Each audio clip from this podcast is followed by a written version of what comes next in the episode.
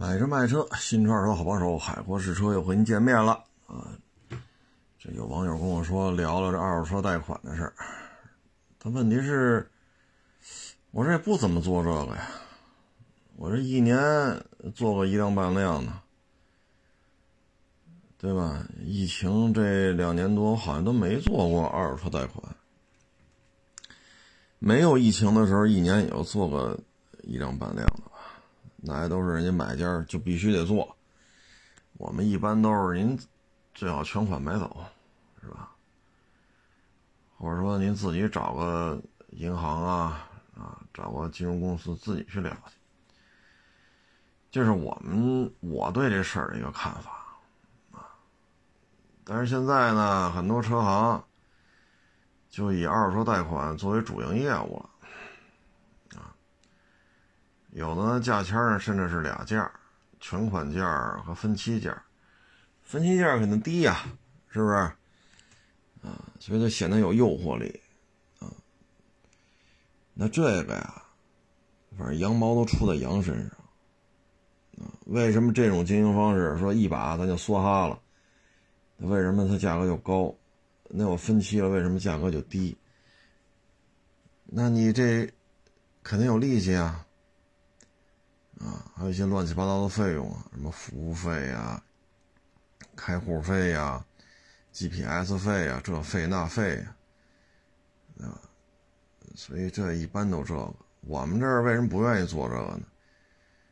没有必要，包括之前一六年、一七年。一八年，那那会儿那什么，嗨，我就不说了。某某某，一个二手车的一个电商吧，啊，什么一成首付，啊，什么之类的，当时我们都连看都不看。同行就跟我们说嘛，卖一二手的那个雅阁，啊，十十二万多吧，卖二手雅阁。说卖一分期，光分期就能挣四千多。我一听，我家伙我说这是吧？你十二万多，四千多，您这合百分之三了，这利息得多少啊？对吧？你民间融资它也有成本的呀。那他他收这买买车的做分期的收多了，他给你就给你三个点。对吧？那你做这种金融分期，你你你的，你这挣钱不挣钱啊？果不其然，一七年、一八年大量的投诉啊，一个投一个投诉就关于他们这一家，这一成首付这投诉，一个省就能上千起。啊前两天我看这这家又开始卖，叫什么线下实体店，啊，嗨，车呀，咱就踏踏实实卖，踏踏实实收车，踏踏实实卖车。说一不留神收高了卖低了，那也正常，是不是有赔有赚嘛？老是想弄一些金融属性在里面。那，你能长久吗？啊，我也不知道这些风投都在哪儿待着。你说，这风投按理说啊，这这个人财富越多的，这智商也越高。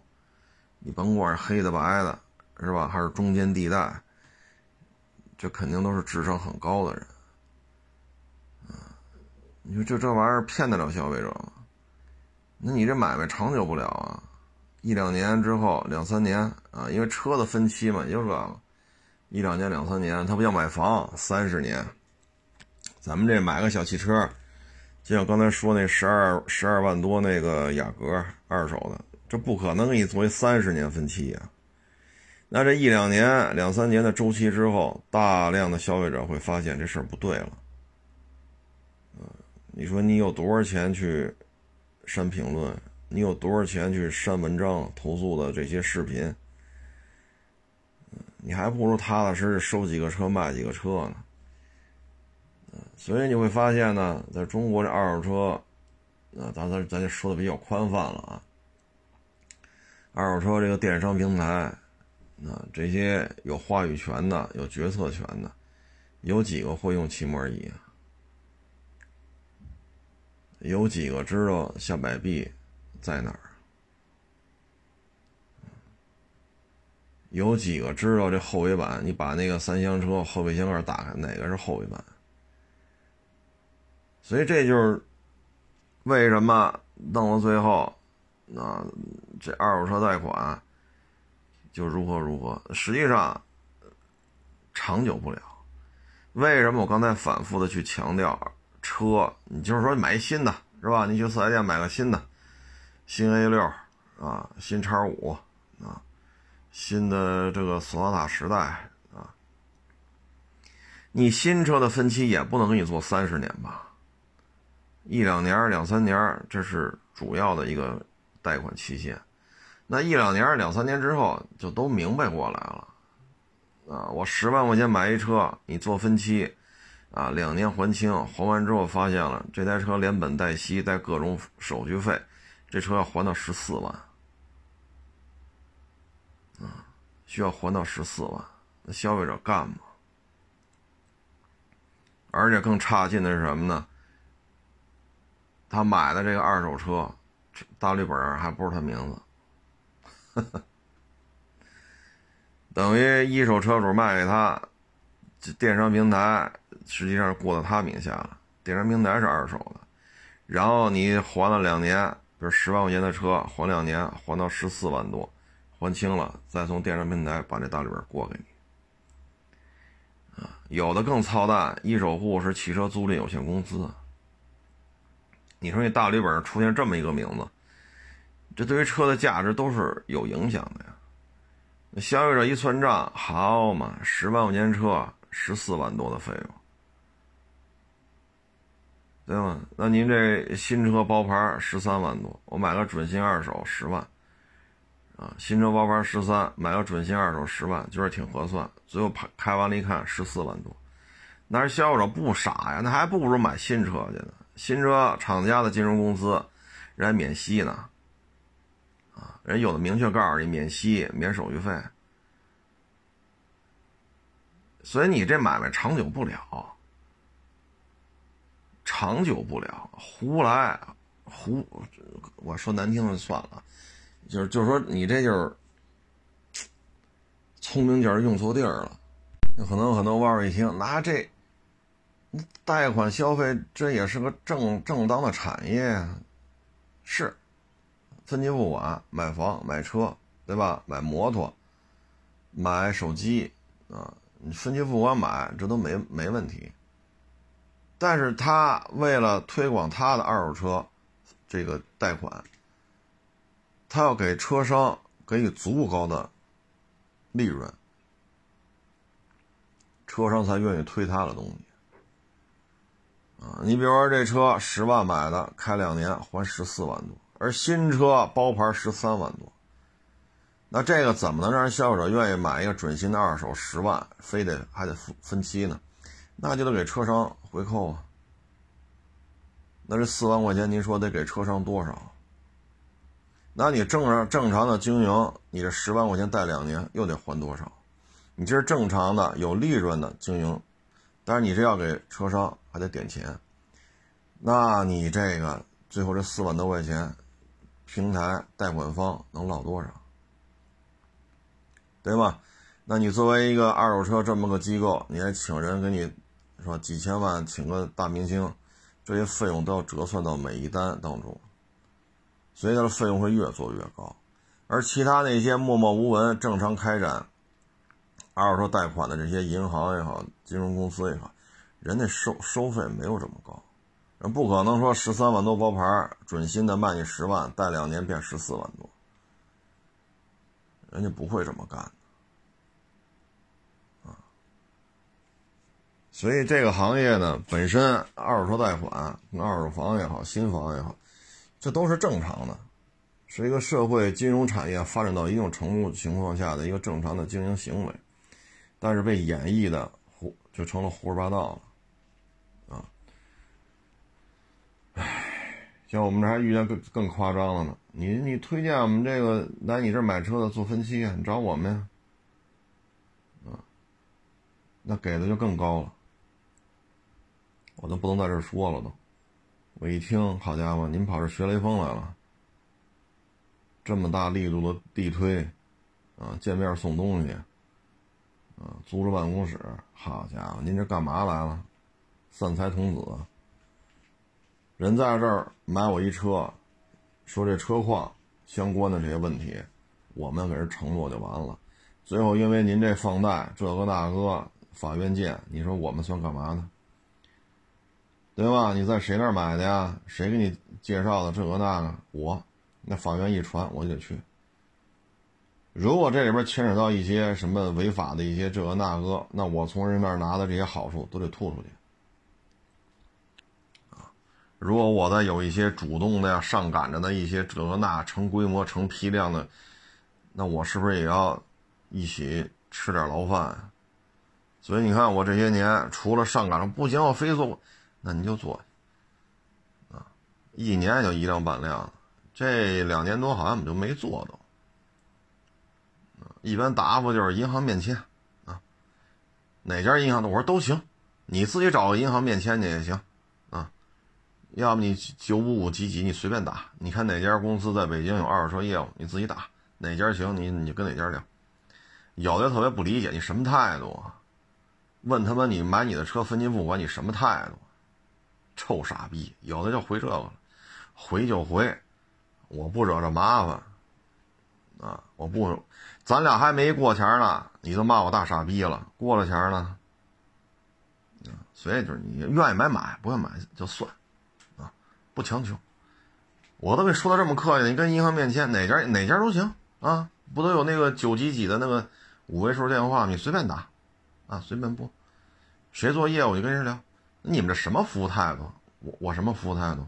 我们不愿意沾这些事儿，什么服务态度？我不愿意沾这事儿，变相的是为了你好，对吧？你直接跟银行联系，这里边就没有那么多乱七八糟的事儿了。这么说都明白吗？是不是这道理？我这么说没错吧？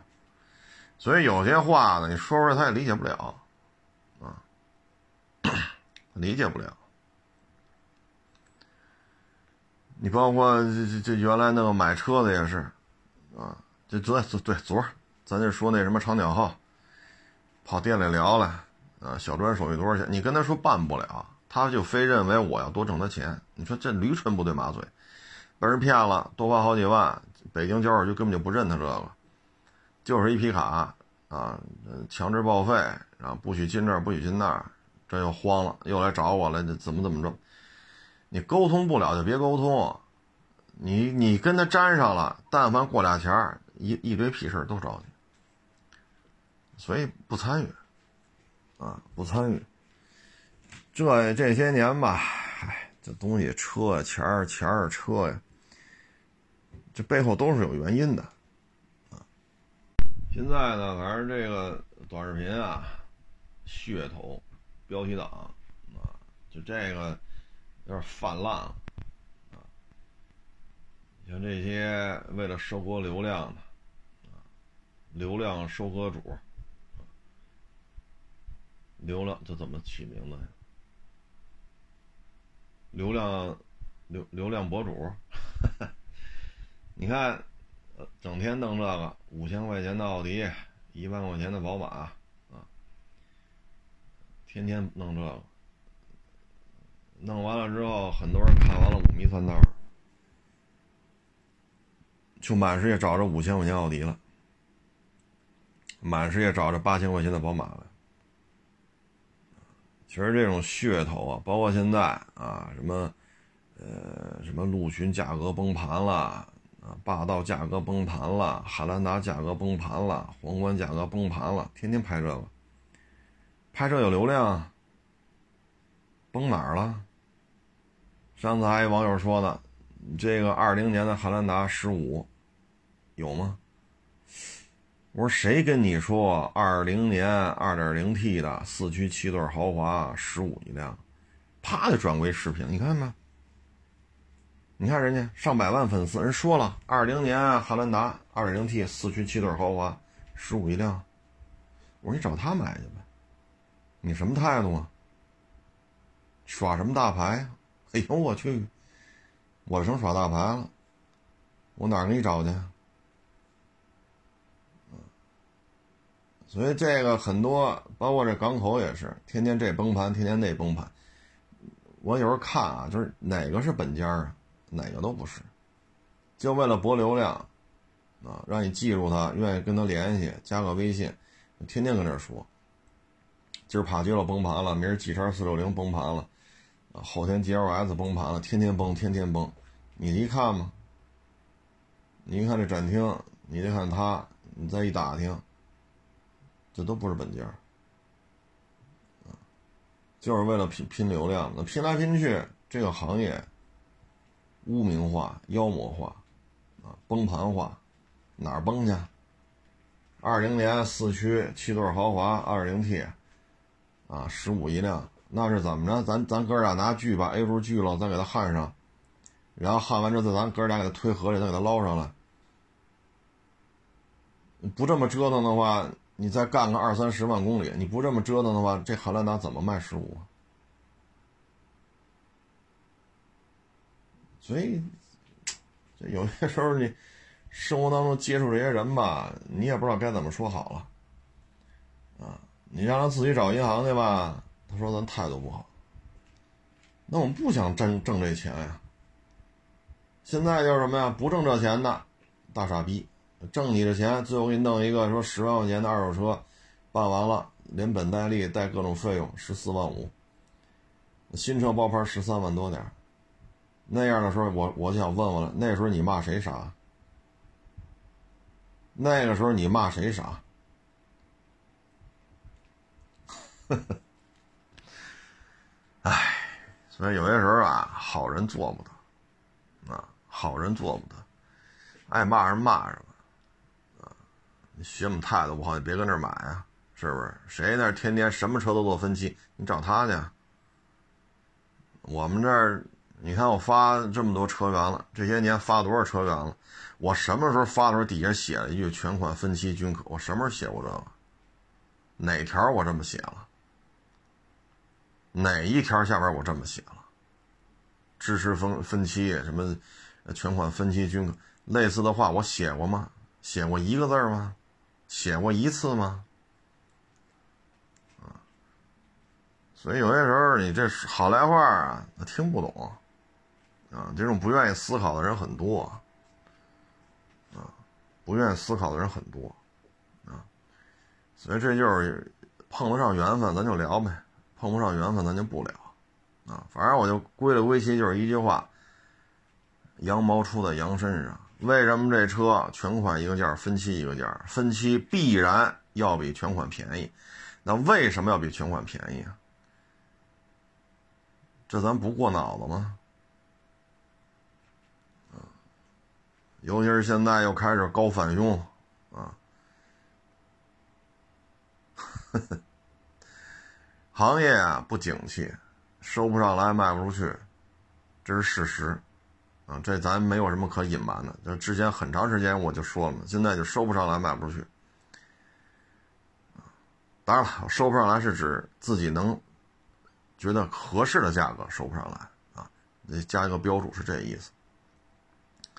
那你在这种情况之下，你说又指着这个了，这个是意味着什么呀？这个意味着一到两年之后，当人家买买咱二手车的这些网友，人家该。就该做个交接嘛，对吧？人家分期做完了，等到那个时候，就按现在这种高返佣的这种方式，那就意味着，你作为二手车行的一老板，你将彻底跟这个买家之间决裂。虽然说车也没事儿，车况没问题，开着也挺好，彻底的决裂。这个决裂不是车况有问题，手续有问题，配置说错了，低配当高配卖，这都不是，也不是说你骂他，他骂你。都不是，人家心里就很膈应人不愿搭理你，就这么简单。昨天好多网友给我发一视频，说是北京啊，一白色的一个三厢轿车，要从主路出辅路，但是不愿意往前开了，愣把主路和辅路之间绿化隔离带那那不是水泥砖吗？把那砖给刨出来，把那砖放平了，这样他那轿车底盘低嘛，桌一放平了不能开出来，好家伙！然后那哥们儿呢就在马路边辅路边不能停车吗？就拿手机全程给他拍下来了，然后说这哥们儿是个人才啊，前面有口不出，非得从这儿把路给拆了。这个呢，你放心啊，你放心，这警察分分钟就能找着他，啊，你最起码你这个违章，啊，都得按照道路标识顺序行驶。您这属于自己修条路出来，你这个修路属于把人家正常的隔离带给拆了，这该追责得追责，啊，该追责得追责，所以这主跑不了。啪，咱那拍的一清楚，穿什么衣服，什么身材，什么发型，车什么色儿，车牌号多少，然后上面带着路指路牌啊，那高速路和辅路不都有路牌吗？全带着。所以这哥们儿啊，就等着吧，啊，这这这么长时间一个视频，肯定这事儿是真的啊，那就等着警察找他吧。这就属于你有这功夫，好家伙，这么热了天儿，拆路基去。就那长条那个砖架起来一块，中间不是绿化带吗？主路辅路隔开。你有这徒手拆路基的本事，你干嘛不往前开啊？前面肯定有口啊。咱们国家高速也没有说起点到终点中间没有口，咱们国家也没有这么修公修这高速公路的，中间肯定有上去下去的匝道出口啊。这就是我合适就行啊。这就是我合适就行的一个比较生动的一个案例啊，那你就等着吧，啊，包括这前上个月吧，啊，你说北京啊，也是某银行职员，零三年的时候也是动了点心思吧，啊，把保险柜里那现金一百九十多万拿跑了。拿跑了之后呢，利用之前啊弄的一些别人的身份证，以这个别人的身份证去存钱，然后租房子，啊，再用这些钱呢买房子，买完房子呢，再通过房屋上涨，然后把房屋变现，这不是就是有钱花了吗？然后有的房子不是出租吗？有租金吗？好家伙，在北京，这主潜伏了二十年啊。最后被警察用大数据给抓着了，唉，所以有些时候呢，别太思想思维方式别太直接了啊。咱就这么说，九十年代末在银行参加工作，那会儿银行挣得高啊，啊，那会儿我们有同学去银行的，基本工资一年就四五万，过节费，这费那费，奖金，好家伙！那会儿一年的收入十万左右，就二十二十年前，二十一二年前，二十三四年前就这收入，因为我们同学，人家里有有人呀，人直接就去了，这收入在二十多年前我们都得，我靠，都得仰视啊，那你按照当时那房价，你说零三年，啊，天通苑，一两千块钱一平，望京三四千块钱一平。啊，我记得零零那会儿，像石景山这边挨着地铁的那个一居室，十小几万一套，那您一年收入都不止十万了。哎，你说那会儿你踏踏实实干，是吧？什么中关村呀、望京啊，啊，咱咱也不说哪儿房贵买哪儿啊，就是说，你哪怕买方庄，啊。你买几套？虽然说不怎么涨吧，那方庄现在也五六万一平了。那你二十多年前方庄就小几千块钱，三四千、两三千一平，那你的资产也升值了十几倍、二十倍啊！所以有人就是，哎，有些时候就是想不明白，啊，想不明白，你非得这么折腾，折腾完了又怎样？啊折腾完了又怎样？最后所有的资产都没收，房子当时买着便宜啊，啊，现在卖了之后还完这一百九十多万，还剩下一大笔钱，全都没收了，全都没收了，饶了你二十年，东躲西藏，啊，没有一个正常的一个生活状态，提心吊胆，担惊受怕，所有资产全部没收，你还得进去，你再出来就多大岁数了？所以你还踏踏实实就在银行干呢？就以当年我们同事不是同事，我们同学在那银行那个收入，依依照当年这个房价，当年石景山那 L 地铁那一百平米的大塔楼，三十来万一套。那以他这收入买一套不是不现实吧？他一年收入都不止十万了。你干两年就二十多万的收入，一百平米大塔楼卖才卖三四十个，对吧？你随随便便买一套，那你搁现在 多少钱得？所以有些时候吧，还是本本分分、老老实实啊，没有什么捷径，有什么捷径啊？老天爷鼓励的、支持的、给点机会的，那都是勤勤恳恳、本本分分、踏踏实实的。所以有些事儿吧，就得想明白，尤其是利益啊，你这个那个，你尤其是这些事儿，你一旦想明白，一失足成千古恨。唉，包括前两天人北京那不是报了一个案子吗？老爷们儿开车上下班，下班没走，几个同事喝一顿吧，天热嘛，是不是？吃上羊肉串，喝点儿，喝完了没交代驾，开车走的。半道撞一人，撞人你就停那打电话叫警察吧，我撞人了，我也喝酒了，我认了，我错了，我我就别跑，你只要一跑扩大化，不但跑了，好家伙的！还把他媳妇儿找来了，让他媳妇儿开另外一台车去现场，非让他媳妇儿替他顶包。那警察来了，一看不对吧？这地下这些渣子都是白色的，你这怎么停个黑车呀？你这黑色这车外观连个划痕都没有啊！这满地白色这些，那车上掉落了很多反光镜啊、大灯啊、保险杠，这都撞坏了。这车不对吧？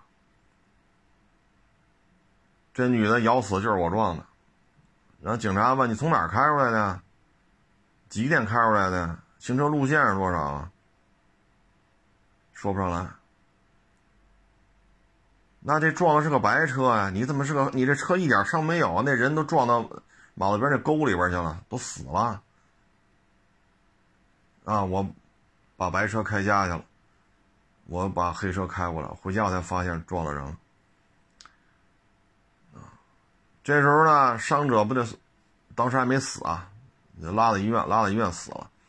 然后呢，到医院就发现旁边有一个喝多的人，老在旁边盯着这个抢救的这个。警察看着他就比较可疑，一问，这就是那女的，她老公。警察一看，满身酒气，行了，你先吹一个，吹一下，你这多少酒精啊？百百一。一百毫克是九十九十六是九十八来警察一问你是谁啊？你为什么在这儿啊？你老盯着这人，你跟他什么关系啊？最后一调查啊，你就是那女司机她老公。行了，啊，那都不招是吧？女的就非说自己撞了，男的非说不是自己撞的，那要调监控吧？沿途是吧？包括一从饭馆出来，包括沿途这些马路上这探头。他说：“你看见没啊？这是不是就是你开的呀？得，每百毫克过八十了，九十多了，肇事逃逸，说瞎话，致人死亡，拉到医院没救过来，死了。然后又把他媳妇儿也牵连进来，他媳妇儿属于做伪证，媳妇儿也得进去。所以有些时候就说咱喝了酒了撞人了，咱就认栽吧，咱错了，谁让咱一时疏忽呢？就停在那儿。”打电话，警察来说：“我错了，我喝了酒了，都都是我的错，您该怎么处理怎么处理吧。我这个，我做错了，那没办法，你已经撞死人了，那你这样的话，赶紧赔钱吧，啊，取得人谅解，是不是？是判三缓三，还是说一年、两年，啊？你这个可就得顶格处理了，醉驾不是酒后了，因为过八十了嘛，你属于醉驾致人死亡、逃逸，还找人顶包，对抗呵呵 对抗警察的这个侦查工作。所以有些时候啊，就是错了，咱就认栽，那有什么可说的呀？那你这可倒好，扛着吧，罪加一等。啊，他这个保不齐就得顶格了，顶着上限处罚了。所以聪明啊，没没用对地儿。把我刚才说银行那个，您就在银行混，是不是？那会儿收入也高，房价也低。啊，就以他这个收入，啊，那不多说啊。你就像石景山，或者说丰台、方庄，是吧？潘家园，像这个都不怎么涨的地方，是吧？到现在就是四五万、五六万的这种地方，就以他这收入买两套，不是吹牛逼吧？他那会儿收入就很高了。虽然我不认识他，但是我当时同学人家里有道，人就去了，人家九十年代末就是这收入。你你是不是能买房？啊你说你再不涨再不涨也四五万五六万了，是不是？你当年几千块钱一平买的，是不是也也也也可以活得比较滋润吗？别的不说，最起码有房子可以出租嘛，贴补家用是没问题的。你这可倒好，一念之差啊，一念之差。包括你像有些老德国车，啊，我们这儿，一般就批了，啊，别说太老，一几年的，我们有些车况真是我们就批了都，那您这觉得利润高，您非得卖，那你就卖吧，卖完之后不到三个月，人家大修两回。十小几万的车大修两回，一个空悬上万，因为带底升嘛，这轿车，啊，当年上百万的车，发动机、变速箱有问题，拆了修，修了拆，啊，电脑模块得换，好家伙的，三个月大修两回，维修费用都快顶上车价款的一半了，那人能干吗？市销几万买的，仨月也没怎么开。搁修理厂搁了快一个月了，修车的费用顶价款的一半了，那人能不找来吗？闹，那最后怎么着啊？那不是你还得，对吧？你还得退人钱，利润是高，你十几十小几万的车，一台车挣两三万，确实利润高，那然后呢？所以有些事儿啊，差不多就得。啊尤其是现在这个二手车这个贷款啊，怎么怎么弄，怎么怎么弄，怎么怎么着，怎么怎么着，谁都不傻，伤伤客户啊，伤客户，那就是卖的车越多，得罪人越多啊，那就进入这么个循环了。包括平台也是啊，收车卖车操作不了，太复杂，非标化。那就想歪的斜的，那就金融化，二手车金融化。问题是这玩意儿，你要比别的正常的贷款公司，比别的银行的这些，是吧？比他们的二手车业务要显得你牛了，那你就得给车贩子更多的好处。那你给他更多的好处，而贷款拿钱的成本是一样的。有的时候你这拿钱，因为你要拼嘛，所以你可能给的这个拿钱的成本会更高。那这边给车贩的成本更高，拿钱的成本也高，那你堆积的成本会越来越高，所以才会出现新车十三万多点包牌，二手准新的十万买的，非得做分期，分分了两年期一算十四万多。本来以为自己是二手户，结果是三手户，然后前一手还是什么汽车租赁销售有限公司。你说你这事咋整？所以这种玩法就是一两年，长久不了，啊，大量的诉讼一来，就现在这经济形势，说您这家二手电商平台啊，这一个省就千八百个投诉，那当地也会对你这个企业进行一些调查，你怎么这么高的诉讼量？所以说法院开门就是接案子，法院就是为了打官司，但你这个，你这个经营行为是不是有问题？这么高的诉讼量，稳定压倒一切，那你这经营行为是有问题的，否则怎么会出了这么多这个那个呢？哎，反正就这一套。最为什么说这事儿啊？一呢，有网友说哪哪哪贷款又出事儿了，贷款又出事儿，然后现在又有新的电商平台又开始推二手车金融产品，又开始推，好家伙！哎，一五年一六哎不是一五一七年吧？那会儿最火了，一成首付还是怎么着呢？零首付，那是卖新车啊，新车也做，二手车也做。就那会儿，他的金融政策是覆盖了新车、二手车，基本上二手车市场里都挂着他们家那易易拉宝搁这戳着。那一波那一屁股烂账，疫情前后吧，就算是逐渐逐渐消停了。啊，是消费者是胜诉是败诉的，是吧？那现在又来了。唉，这说什么好啊？这我也不知道怎么评价这事儿。现在一张嘴，二手车这些单干户、个体户啊，散乱差，没诚信啊，这个那个，就我们这些，我们这些人实际上是二手车的主体啊，包括美国，包括德国，包括日本，二手车这些单干户、夫妻店、小买卖，实际上也是他们各自二手车市场的主力啊。你再牛逼的连锁店，你也占比也不可能达到百分之五十啊！你没有形成类似于什么饿了么呀、滴滴呀、美团呀，你没有形成这种在某一行业当中的绝对的霸主地位。二手车就是非标产业，在哪个国家都是如此。那你不能现在哈三摄像头勺到我们这帮人散乱差这个那，啊做大了就是正规的。这话这么说是不是？欠妥呀，那到底谁诉讼量高啊？这二手车电商平台，你敢把它在全国各地法院诉讼量都报出来吗？你不敢，那你报出来啊！你让我们看看他规范呀，他是不是专业呀？他稳妥呀？我们是小破散，散乱差，那他们诉讼量有多少？全国各地的。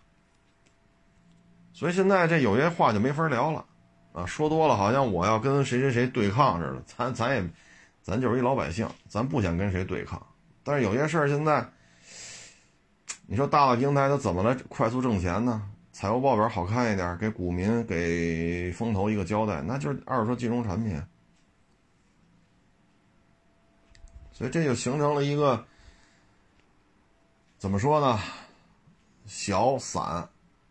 啊，小散户像我们这些，不好管理，这个那那这，那问题是我们是尽量去规规矩矩的把这事做好，我也不想招惹这些乱七八糟的事儿。我们只想混口饭吃，我们没有那么多的诉求，车能收了就收，能卖出去就卖，尽量给人验好了，给人说清楚了，啊，就完了呀。怎么我们就成勒色了呢？我们就成二手车市场当中捣乱的了。那这二手车这些贷款导致的这些事儿，那是我们干的吗？所以有些时候现在这话呀说的真是，唉，这这我也不知道这该怎么聊啊。包括这两天你说这个什么中轴路这个那个那个这个啊，那之前的鲜鱼口胡同拆之前我们也去了。呀。现在中轴啊，对，别往下说了，这再说 这容易出事儿了啊。反正呢，就是干好自己的事儿吧，啊，您大平台都规范啊，我们这不规范，嗯，是不是？小散乱啊，个体户、单干户啊，你看这些写手们啊，哈 哈需要这些小散户的时候呢，就说我们是二手车市场的脊梁、基础啊。是我们成为二手车市场的主力，不需要我们的时候推行什么政策呢？就是我们就是散乱差的代言人。这市面上有这么几个，就是就天天写这个，需要他写什么写什么，啊，所以我们这样的车贩子，啊，一会儿是需要的垫脚石，一会儿我们就是勒索，得扔到茅坑里。所以会儿这东西我们看着，好家伙，唉，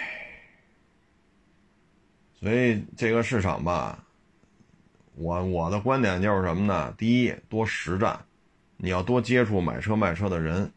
第二要多接触车，车况就需要大量的接触车，你才能熟悉车况。这没有捷径，然后多接触人，你才知道他这个想法是怎样的。有些车白给都不要，有些车他出多少钱也不能卖的，你得有这个辨别能力包括工作当中你会遇到什么假手续、假牌子之类的，等等等等。你这需要你大量的实战实践，去去去去在一线去干啊，你才能积累。我觉得这是二手车发展的一个重要的根基，甭管是大户小户啊。第二呢，就是还是本着一颗平常心啊，我就是低收高卖，挣点差价就完了，千万没有太多的想法啊。包括我们这同行啊，这又进去的，你就低收高卖就完了。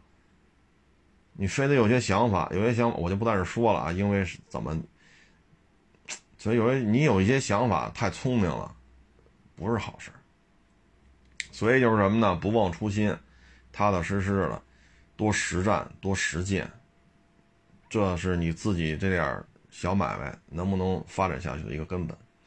当然了，也得看天时地利人和啊。你比如我现在膝关节啊、腰椎啊。啊，包括这眼睛，我一九年眼睛就不行了，啊，你说身体条件不允许了，咱不能这么干了，那咱就退出这个行业吧，因为眼睛也不好了，腰椎、颈椎也不好了，膝关节也不好了，那没办法，老了，那咱认栽，说他干不了了，那咱就退出这个行业这没办法啊，或者说，你说避世，老避世，老避世。